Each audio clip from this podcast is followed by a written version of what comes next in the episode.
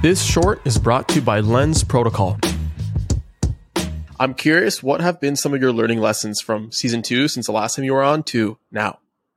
Yeah, so I, I think there's there's um, like a couple couple main reasons why we like you know revamp the contracts and kind of move towards the, the the protocol. One is like we we started to move towards like the song as like the atomic unit um, for music NFTs, and so we wanted every single song to ha- to be its own contract and therefore its own collection. That was a way that we were able to get end to end secondary royalties across primary and secondary sales. Um, it was also like artists today. We, we originally started with like artist contracts, but artists themselves are not contracts. Songs are typically the, the contract. Um, and so it made sense for us to focus on kind of the, the, the song as the kind of base unit. Um, we also like saw a lot of like you know people obviously talking about metadata and different mint formats, and it was really hard to like predict um, like what are all the um, like you know um, like options that people are going to want.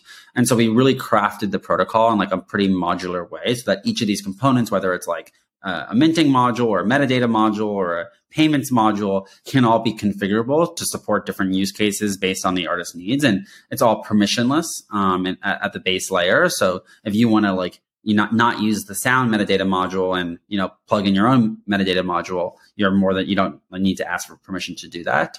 Um, and so really like we we we think like you know these contracts are like the are going to become the standard for for kind of music nfts um, because of how gas efficient they are and because of how like configurable they are.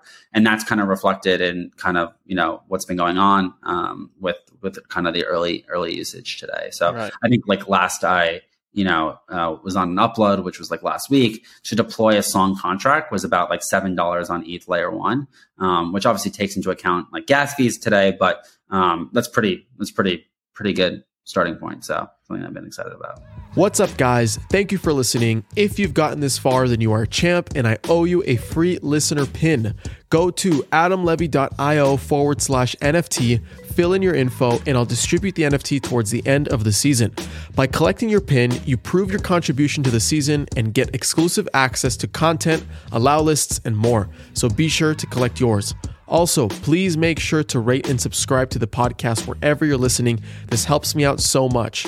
And finally, hit me up on Twitter at LevyChain. I want to hear what you're building, the latest crowdfund you're trying to complete, or if you simply want to chat. I love talking about where crypto meets the creator economy, and it's no different if it's coming from you directly. So thanks again for your support. It means the world, and I'll see you on the next episode.